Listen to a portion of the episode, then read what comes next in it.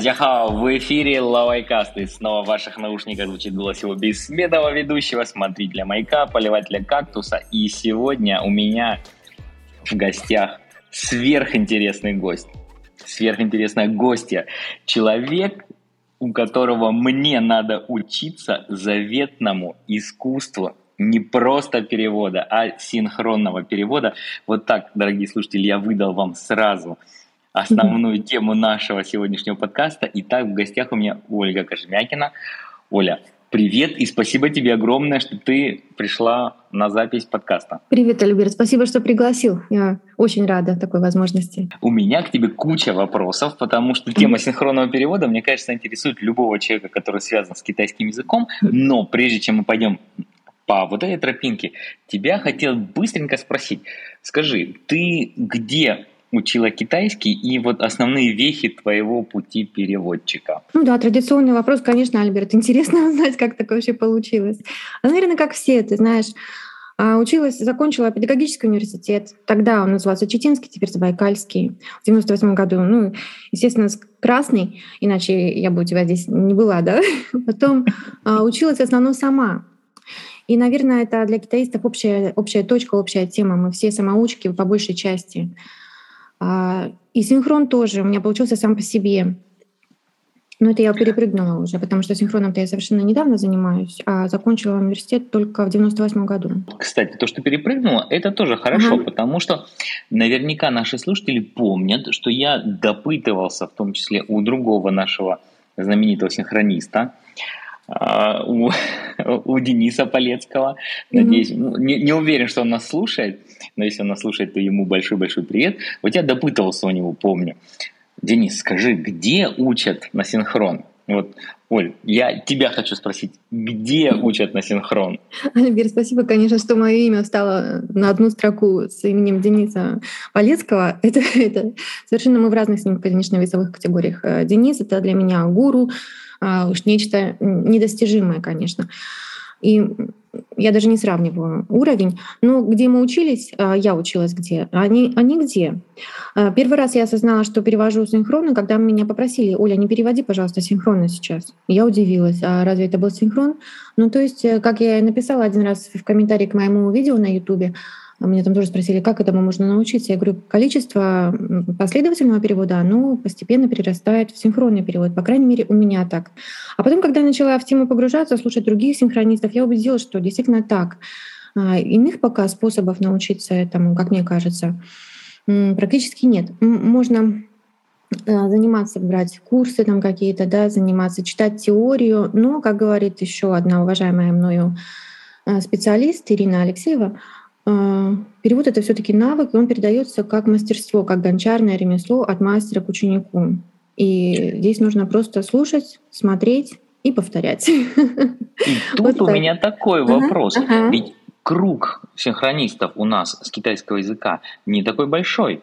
А, у меня почему-то складывается ощущение, вот тут поправь меня, что если мы берем синхронистов русских, безусловно, есть целая когорта синхронистов китайцев, которые прекрасно переводят с китайского на русский и обратно. Кстати, тут mm-hmm. тоже у меня будет вопрос. Но вот если брать именно русских синхронистов с китайским языком, сколько mm-hmm. вас? Хватит одной руки, чтобы вас пересчитать? Или, или все-таки две нужны? Э, так, по, по подсчетам, не моим подсчетам на самом деле, считается, что в Москве около 50-60 человек. И это такая когорта избранных, э, э, которые очень э, тесно сотрудничают и никого к себе в свой круг особо-то не пускают, ну, как положено. И э, несколько человек в Санкт-Петербурге. Конечно, есть еще и в других регионах, да, обязательно. Я уверена, что в Дальневосточном округе очень много людей, которые этим занимаются. А в Санкт-Петербурге говорят 10-15 человек, из которых я лично в паре работаю только с пятью-шестью. Вот. А, Все равно так, это, конечно, угу. мало. Ты знаешь, это мало, и мне интересно. Угу, вот угу. такой вопрос. А все-таки в данном случае чего больше, спроса или предложения? Потому что, с одной стороны, язык вроде как китайский достаточно экзотичный, все-таки не английский. А mm с другой стороны, сейчас, по идее, у нас разворот на восток, у нас дружба mm с Китаем, у нас все большее количество контрактов и контактов в обе стороны. Вот сейчас все-таки бегают синхронисты за заказами или заказчики бегают за синхронистами? Ты задаешь мне такие маркетинговые вопросы, к которым я на самом деле не готова. Во-первых, я не так давно в этой нише, и, как я уже сказала, у меня очень ограниченное количество партнеров и, соответственно, заказчиков. А, значит, потом синхрон это, это, это, конечно, фантастически звучит, это мое хобби. У меня есть основная работа, поэтому я не могу сказать, что я только синхроном занимаюсь. Поэтому сейчас э, у меня есть несколько основных клиентов, которые, с которыми мы сотрудничаем в комфортном для меня режиме. Я не каждый день синхроню, и, насколько мне известно, а, не каждый день синхронят и другие мои коллеги. Бывают моменты авралов, это обычно ну, перед Новым годом, да, перед другими какими-то событиями, мероприятиями, регулярными какими-то а, международными форумами и так далее, когда действительно бывают и накладки. Но по большей части все-таки, вы знаете, достаточно комфортный режим. У меня, я только за себя говорю. Конечно, москвичи, наверное, работают в совершенно другом режиме. И Но тут у меня вопрос. Так. И тут у меня вопрос. А можно ли работать с синхронистом каждый день? Ведь я слышал, что выгорание просто сумасшедшее, потому что мозги плавятся, поэтому вы и работаете в парах, надо отдыхать каждые, не знаю, 20 минут uh-huh, или полчаса. Uh-huh. Вот скажи, давай, скажи нашим слушателям, какие-нибудь страшные истории про ужасные условия на работе, когда просто падаешь головой в стол, срываешь наушники и говоришь, никогда больше не зайду в эту кабинку. Нет, такого не бывает. У меня лично нет, наоборот. А потому что это любимая работа. У меня всегда после окончания сессии, конечно, дикая усталость, а, э, истощение, да, такое желание пойти обязательно на природу и ни, ни о чем не думать и никого не слышать. Но такого, как вы описали, что больше никогда нет. Наоборот, это всегда окрыление, это всегда такой, знаете, полет, это такая радость, а, потому что это любимое мое дело, и я чувствую, что я делаю то, что я могу, и то, что у меня получается. И у людей я получаю огромную отдачу от э, заказчиков, когда они благодарят за перевод, когда все, ну, конечно, не всегда все бывает гладко, да, но когда все прошло и люди друг друга поняли, это большое удовольствие, это большой кайф это именно то, что мне нравится в моей работе. Поэтому такого, чтобы сказать, нет, никогда больше нет, со мной такого не бывало. Наоборот, наоборот, я готова, я еще вот я сейчас отдохну, и я смогу еще. У меня такой вот подход. Но Видишь, усталость... не, не, да, не получилось у нас с тобой вытащить на поверхность страшной, страшной истории, но я к этому подойду еще. Я к этому еще подойду. У меня такой вопрос к тебе. Все-таки скажи для наших слушателей и для меня тоже – вот типичный распорядок синхрониста, что он из себя представляет? Mm-hmm. Вы заходите в кабинку, сколько вы обычно сидите там в заперти, с какой периодичностью mm-hmm. меняетесь, и вообще часто ли mm-hmm. вам все-таки дают тексты заранее, или, боже mm-hmm. упаси, бывают экспромты, и надо переводить без mm-hmm. знания того, mm-hmm. о чем будет говорить докладчик? Так, ну по организационным вопросам, конечно, здесь есть уже установленные всякие правила, и с разными напарниками мы работаем по-разному. А, и с разными заказчиками, естественно, бывают же пожелания разные. Но то, что мы должны быть на связи, проверить связь за полчаса до начала мероприятия, это как бы всегда закон, независимо от того, онлайн это мероприятие или офлайн. За полчаса нужно прийти, показаться, проверить оборудование, а, войти в эту атмосферу, да, чтобы она стала для тебя знакомой, расслабиться там, это и психологическая подготовка, и уже поздно в этот момент что-то там на, на, наверстывать, какие-то там искать судорожно какую-то информацию, практически поздно. А, потому что здесь самое главное уже расслабиться и приготовиться. Ну, может быть, можно еще 15 минут. Наверное, за 15 минут уже ничего не надо в себя больше а, погружать. а насчет материалов, да, это головная боль, вы же знаете, не случайно об этом спрашиваете. Заказчики бюро переводов предоставляют информацию не всегда вообще, не всегда э, глубоко заранее, а чаще накануне. Бывает, что ночью, бывает, что утром, в 7 утра, когда ты уже, в принципе, уже не готов, точнее, ты уже готов к мероприятию, да, а не готов к восприятию информации. Либо бывает, да, что и прямо в кабинку приносят. В любом случае, это огромная радость, что есть подспорье, а, что есть какая-то база, это огромная помощь всегда. И отказываться от этого никогда не надо. Но иногда, вот это задали вопрос, что лучше, экспромтом или по бумажке? Это вообще зависит от ситуации. Если это живая беседа, живая дискуссия, да, конечно, это только экспромт.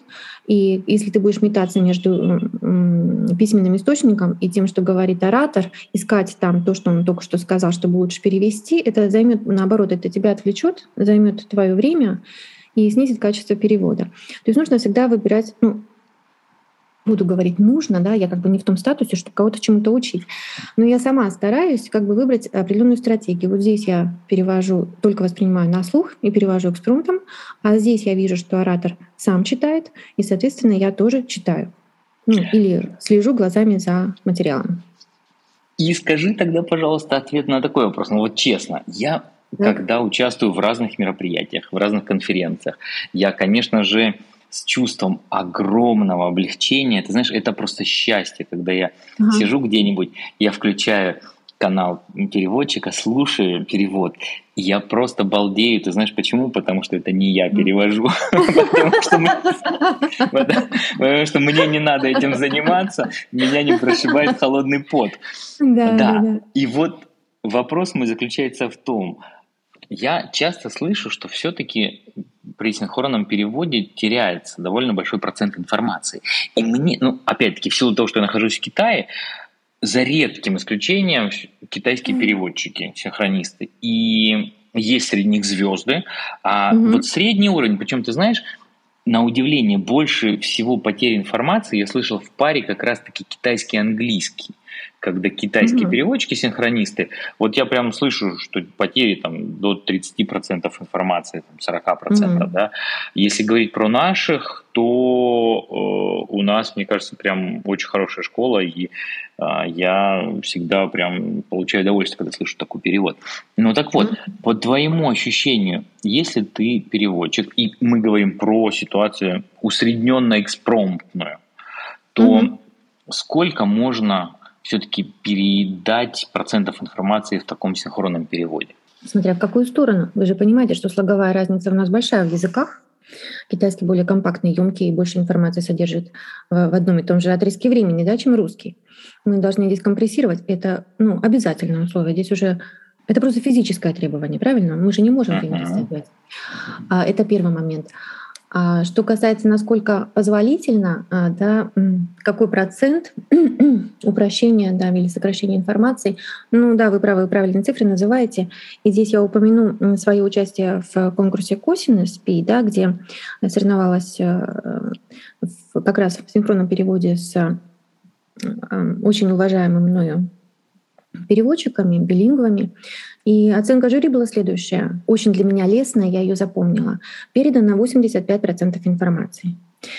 А, это жюри, мощные мастодонты, таким образом оценили мой перевод. И мне кажется, что это, ну, наверное, вот Наверное, вот это максимум, на который, на который я способна. Вот именно в экспромте, в условиях полного неведения, без материала, без подготовки, внезапный, внезапный полностью э, перевод.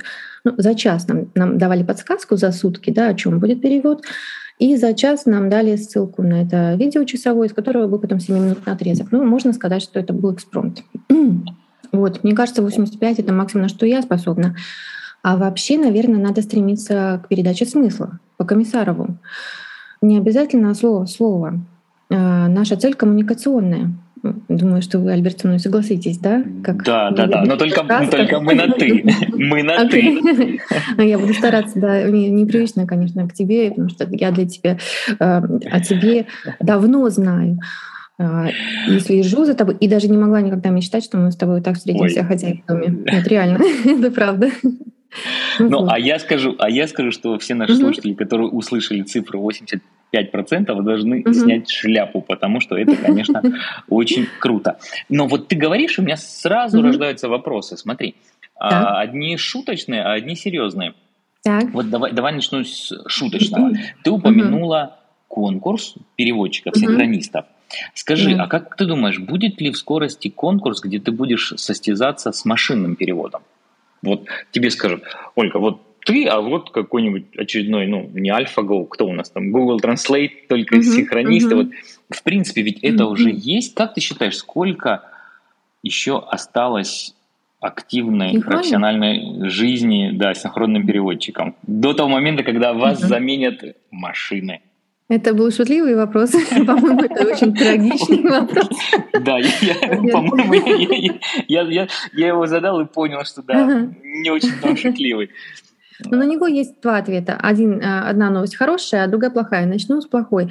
А, да, как и Гарри Каспаров, мы проиграем машинам. Это однозначно. Но вторая новость хорошая. Когда это произойдет? С учетом последних событий, да, я думаю, что именно в России это произойдет очень не скоро. Технологии, наверное, а, на, на территории нашей а, Родины немножко притормозят свое мощное развитие. мы можем надеяться, да, мы можем надеяться ну, везде нужно выискивать плюсы, правильно, Альберт? Ну, конечно. Да. И мы можем надеяться на то, что наша профессия сохранится. Смотрите, если рассматривать перевод, э, основную цель перевода как коммуникативную, да, то здесь замены человеку нет и не предвидится. Ну, никому еще не приходило в голову пообщаться с Алисой, изливать ей душу, чтобы получить какой-то реальный отклик.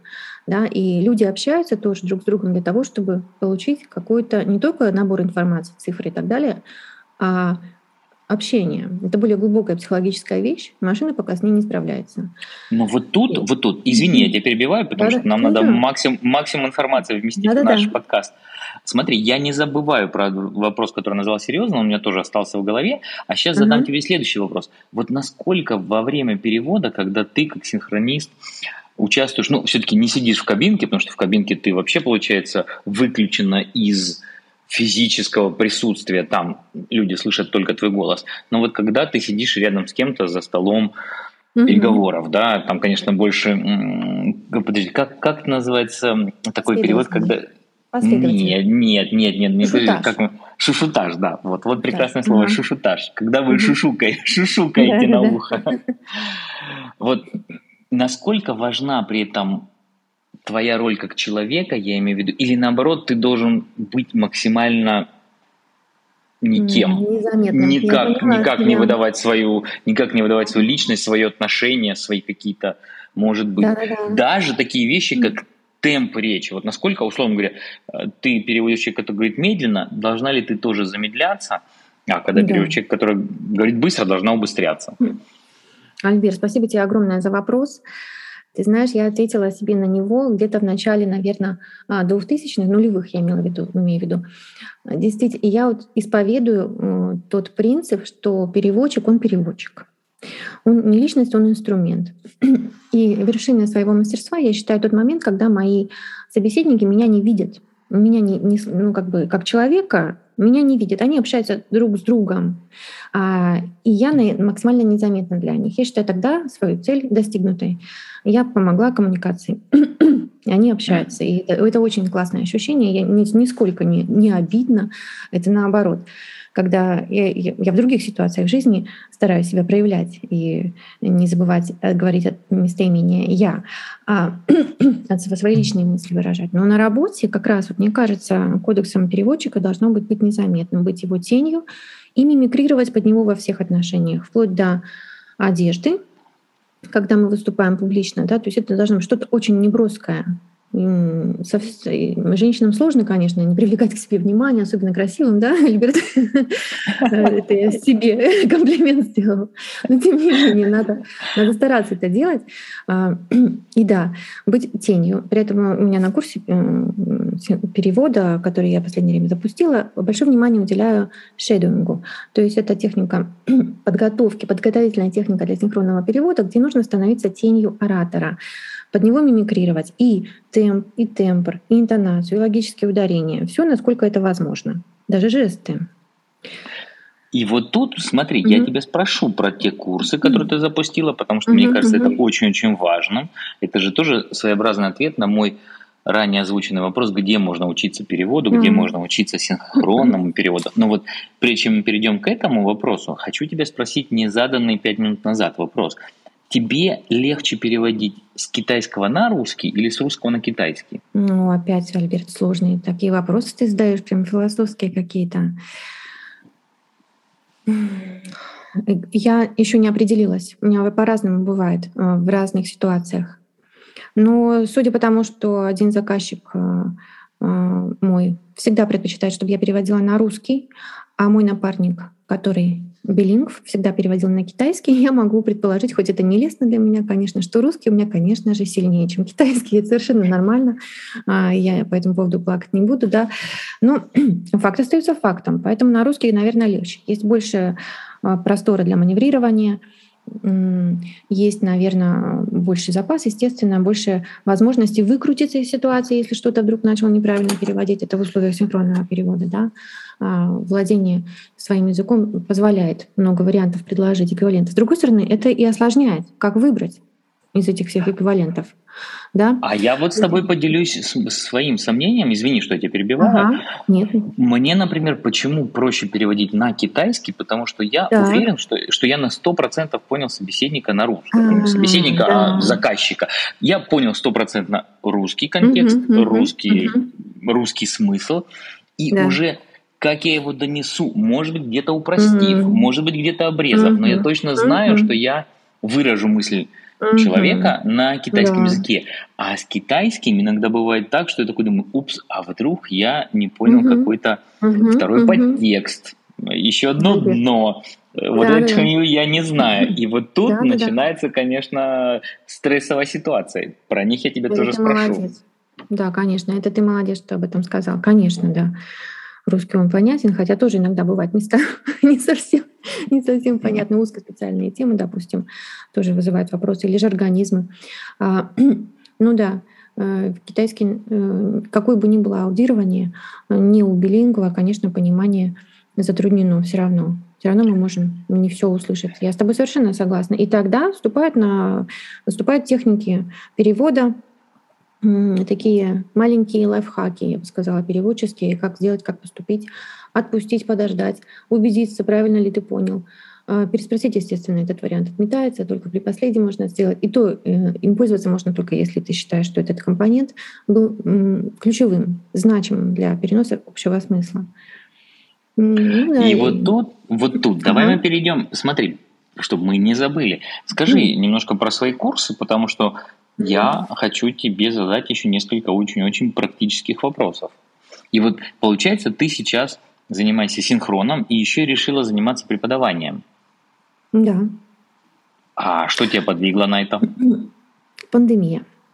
Альберт, нельзя так говорить, конечно, это не политкорректно, но пандемия одарила меня, наверное, впервые за многие годы, за многие годы свободным временем.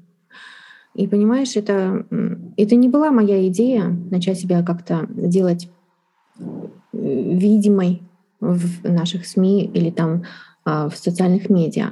Это меня подтолкнула моя ученица. Она так была очень настой, бывшая ученица по университету. Я, когда я преподавала, она меня с тех пор не упускала из виду, везде за мной следила. И, и прямо вот, знаете, она такая железной хваткой, Люба, моя любимая ученица, она заставила меня буквально это сделать Э, стать медийной, следить за своей медийной визабилити и продвигать себя и делать эти курсы. Я сначала я трепетала, на самом деле, Альберт. Я очень интровертированный, интровертный человек. Я вообще, знаете, мне дайте мой словарик, вот старый шанхайский, дайте прописи, и вот я буду совершенно не тише воды, ниже травы, обо мне никто не будет знать, я буду совершенно счастлива. Но она, она заставила, что все хватит, нужно а, себе заявлять.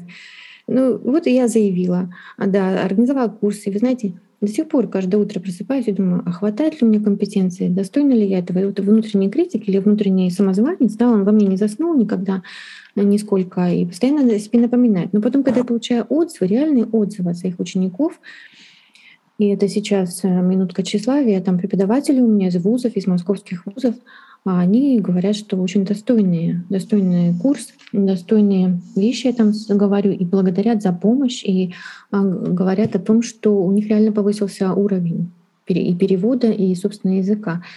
Я очень счастлива по этому поводу, поэтому именно только это меня и толкает на продолжение этой деятельности, потому что она очень трудоемкая, Альберт. Если вы преподавали, вы знаете, что там вкладываешь бесконечно, а получаешь гораздо меньше. То есть такая вот деятельность. Но зато морального, конечно, удовлетворения я получаю очень много здесь. Тогда мы обязательно в шоу-нотах mm-hmm. дадим ссылку на твой mm-hmm. курс.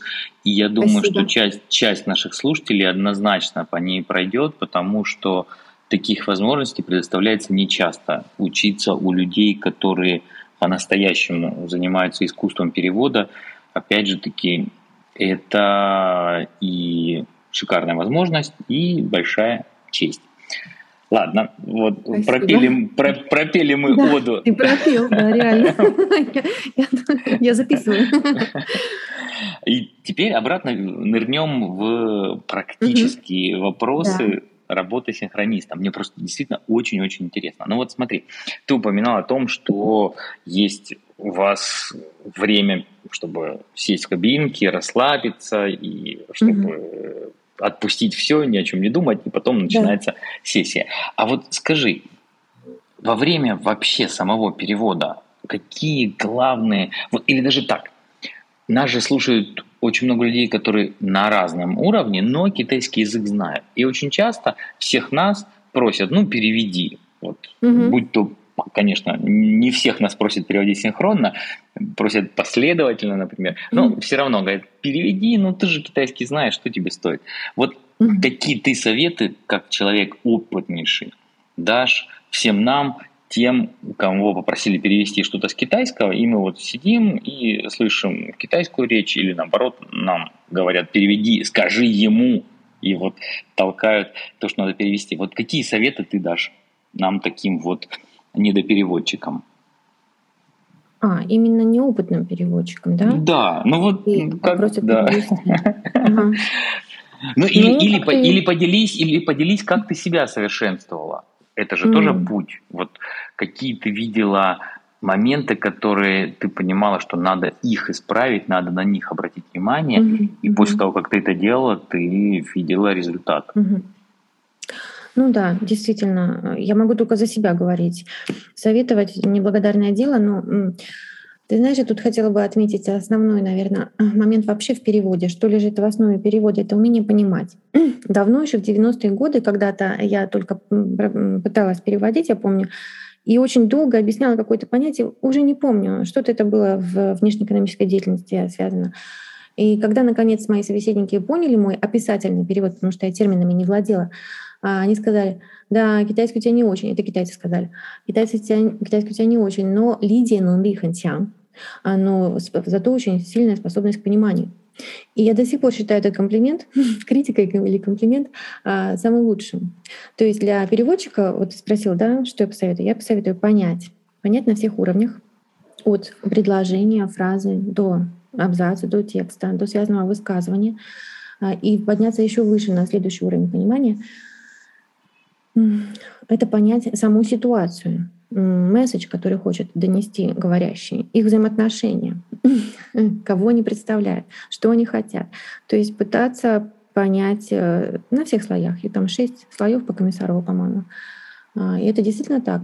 И, и тогда вам будет легче, даже если вы чего-то не уловите на уровне текста, на уровне предложения, вы сможете, используя свое вероятностное прогнозирование, свои фоновые знания и свою интуицию переводческую, восполнить, дополнить, но главное здесь не переборщить. Да? Творчество я не приветствую ни в коем мере. Ни в коей мере. Лучше промолчать, что-то опустить, чем привести неправильно.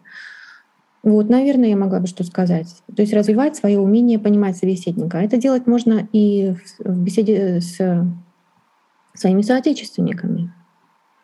Тоже ведь Ох, да? если бы все умели только слушать и понимать друг друга. Ой, насколько, насколько лучше был бы этот мир. А, да, Хорошо, а вот такой тебе вопрос. Вот я слышал, mm-hmm. и до сих пор не знаю, это как бы байка, это прибаутка или это серьезно. Такой совет. Вот хочешь попробовать э, синхронным переводом, значит, просто берешь, затыкаешь себе уши. Э, нет, подожди, нет, не, не так, не уши, нет, что-то надо сейчас. В общем, включаешь телевизор, слышишь, как кто-то mm-hmm. говорит на каком-то языке, так. и переводишь это, да. То есть надо, чтобы ты самого себя не слышал, правильно? Потому что ты слышишь, что говорит э, человек, mm-hmm. и самого себя лучше не слышать, потому что будешь забивать. Да. И вот как бы ты пытаешься говорить вслед за ним. И mm-hmm тренировать таким образом свой переводческий навык. Вот что ты думаешь, можно ли действительно так взять, вот включить новости и пытаться вслед за диктором Ну, здесь есть техники. Да, Альберт, ты прав. Ты прав, конечно. Э, тренировать можно, есть определенные ступенчатые техники, которые постепенно подведут к умению э, говорить и слушать одновременно и переводить. Там ведь несколько процессов получается. Вход, а, анализ, трансформация, переработка на свой язык, выход и контроль выхода. То есть все равно слушать себя-то надо, Альберт. А, поэтому если мы надеваем наушники, а мы одеваем наушники, то одним ухом, одно ухо у нас полностью закрыто им, и мы им воспринимаем входящую информацию, а второе ухо у нас закрыто примерно на 40%. И мы им одновременно и слушаем вход, и контролируем свою речь. Иначе мы превратимся в монотонного вот этого робота, как раньше в советских фильмах женщина-переводчик. И тут он говорит, что возможно вот это, да, чтобы избежать этого, чтобы нас можно было слушать достаточно длительный промежуток времени, мы должны контролировать и выход. Я Хорошо. Да, на мой, на мой вопрос. Хотя, опять-таки, я все-таки иногда с ужасом и содроганием а, а ты знаешь, я вот с тобой чем поделюсь? Ну, ужас содрогания, это когда я думаю, вот, а если бы мне пришлось перевести вот это на русский или, наоборот, на китайский с русского? Но все равно тебе скажу так, самая ужасная ситуация бывает, когда обычно ребенок mm-hmm. спрашивает там, папа, да, а как сказать да. это на китайском? И ты такой, опс, а как же это сказать на китайском? Ну, это Самый вот сложный перевод это детям. Я с тобой совершенно согласна. И даже на русском иногда спросят такую вещь, что не знаешь, как по-русски это сформулировать.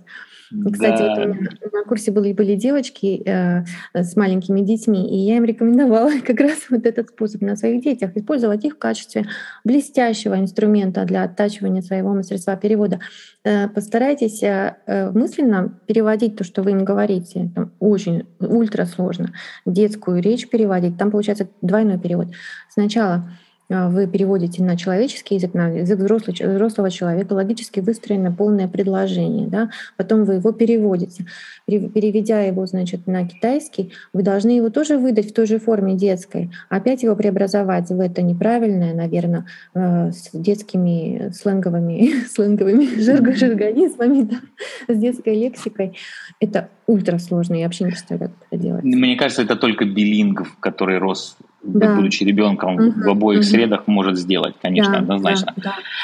Ну вот ты знаешь, от э, шутливого, но настоящего ужаса перед э, переводом детских запросов я перейду к такому вопросу, серьезному, но все-таки хочется, чтобы у нас в подкасте прозвучала какая-нибудь такая жесть в плане того, что... Вот расскажи, например, за твою карьеру синхронного переводчика бывали случаи, когда ты слышала что-то, что у тебя там, не знаю, волосы дыбом вставали, и ты не могла это перевести, или переводила, а потом в холодном поту понимала, ой, я же не то сказала, и вообще это не красное, а черное, не круглое, а квадратное.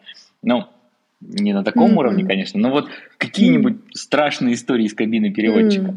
Прямо вот страшные, жуткие, да. Но вообще там и так все страшно и жутко, на самом деле, судя по вот напряжению, да, которое испытываешь. Это уже любой перевод, все равно я склоняюсь, что я никогда к этому не привыкну. И очень хорошо, что я к этому не привыкну, потому что стресс, он нужен, он просто обязательный элемент этой работы.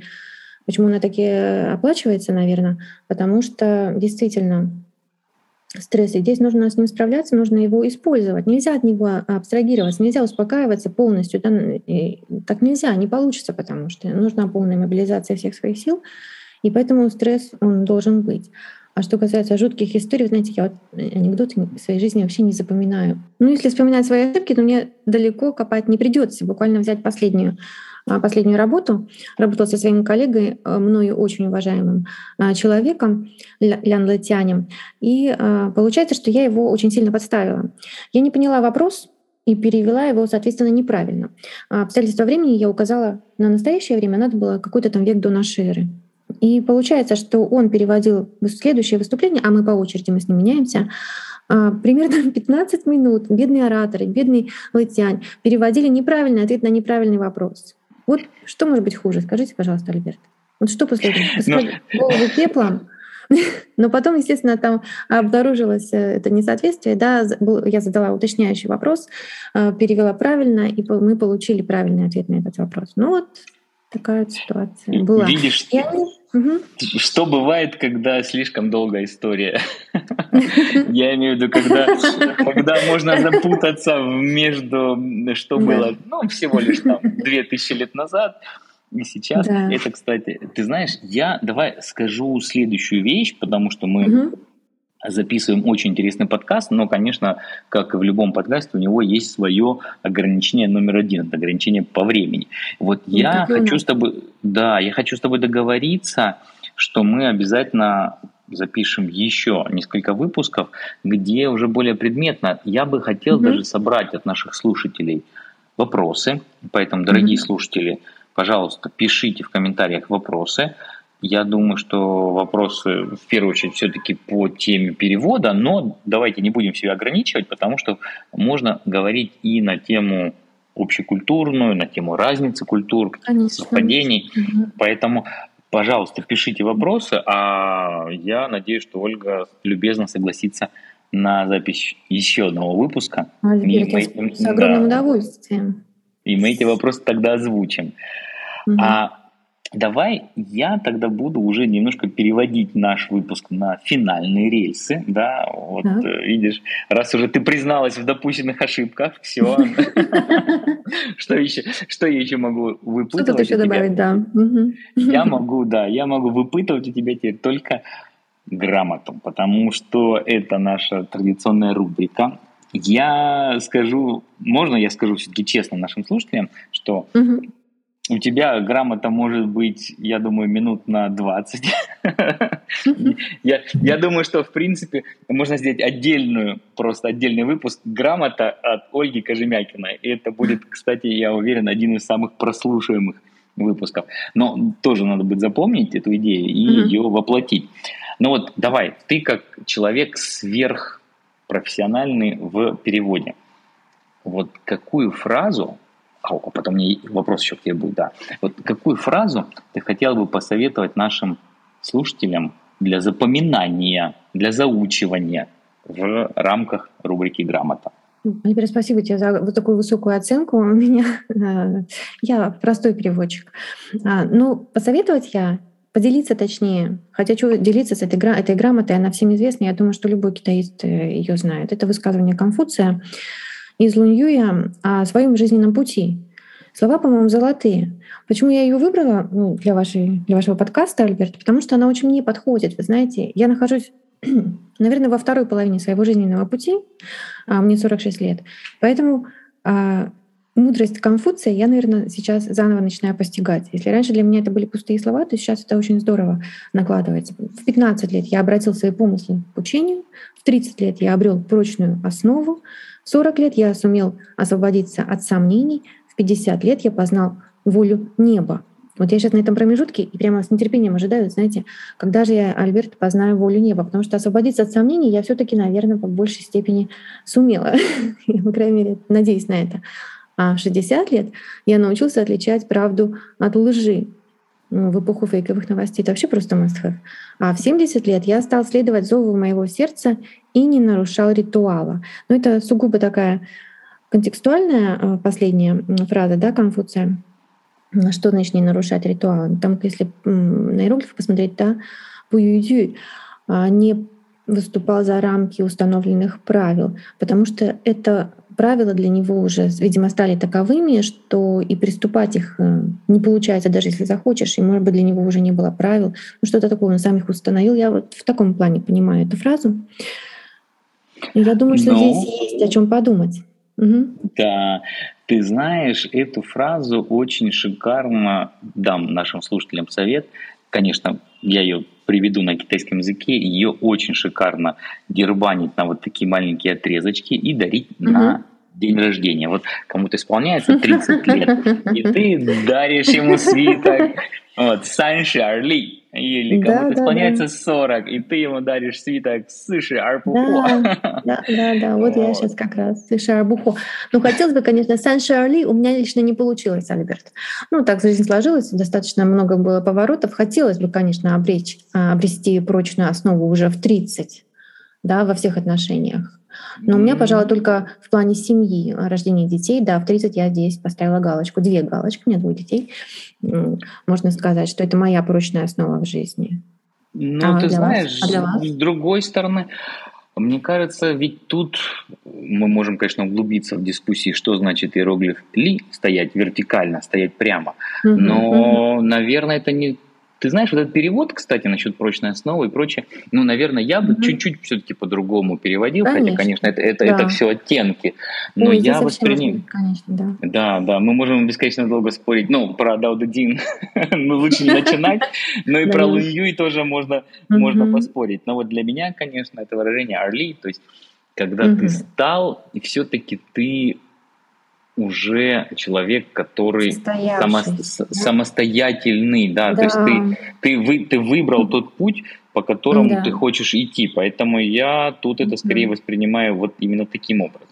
Но, ну да, конечно. Ну, да, и тут на самом деле, слушай, ну и я думаю, тогда в следующем выпуске мы uh-huh, uh-huh. поговорим про остальные части этого высказывания, про uh-huh. аршунь, про умение отделить uh-huh. правду от, от, от лжи, да. Uh-huh. И я думаю, что нашим слушателям тоже это будет интересно. Оставим это как затравку действительно на следующий выпуск. Хорошо. И тогда я подвожу уже к последней части нашего подкаста. Uh-huh она у нас музыкальная. Я хотел тебя спросить, какую музыку поставить для наших слушателей после того, как мы уже с ними попрощаемся? Ну вот, э, я пред... мне очень нравится Гучин. А, и вообще и Гуджен, и Гучин. А, и Конфуций, кстати, тоже очень любил их, прекрасно играл да, на них. Поэтому мне вот в последнее время очень ложится на настроение. А, Гучин очень много всяких разных произведений, но вот я тебе отправила ссылочку, да? И я тогда ее, я эту музыку скачаю, и угу. тогда ее нашим слушателям поставлю. И я думаю, они смогут сполна насладиться такими очень традиционными, очень китайскими звуками, очень китайской мелодией. Ну что, давай mm тогда мы будем прощаться с нашими слушателями. И еще раз, дорогие слушатели, хочу вам напомнить, что от вашей обратной связи зависит очень многое. Чем больше вы задаете вопросы, пишите комментарии, тем больше вы получите ответов, и даже вот вы можете таким образом влиять на содержимое следующих выпусков. Интерактивный ну подкаст у вас, Альберт. Это очень классная идея, да. Спасибо большое. Да. С огромным ну удовольствием. Да, я еще раз напоминаю, что мы все-таки перешли на ты, потому что мне всегда так, мне неловко, я думаю, вот слушатели скажут, ну как так, вот он тыкает, а ему в ответ вы. Не, мы перешли на ты. Просто э, у меня не всегда это получается. Я очень, я, я очень уважаю Альберта, поэтому так иногда выскакивает, извините. Ну что, давай тогда прощаться с нашими слушателями да, и оставлять их с прекрасной музыкой. Я нашим коллегам переводчикам, не переводчикам, людям, которые вообще связаны с Китаем, для которых язык инструмент в своей какой-то другой деятельности. А, желаю мирного неба, счастья, уверенности в своих силах и бесконечного стремления к самосовершенствованию, независимо от того, на каком жизненном пути вы находитесь. Бухо, без разницы. Чудесное пожелание, присоединяюсь mm-hmm. полностью к твоим словам. Ну что, всем пока-пока. Пока-пока. Спасибо.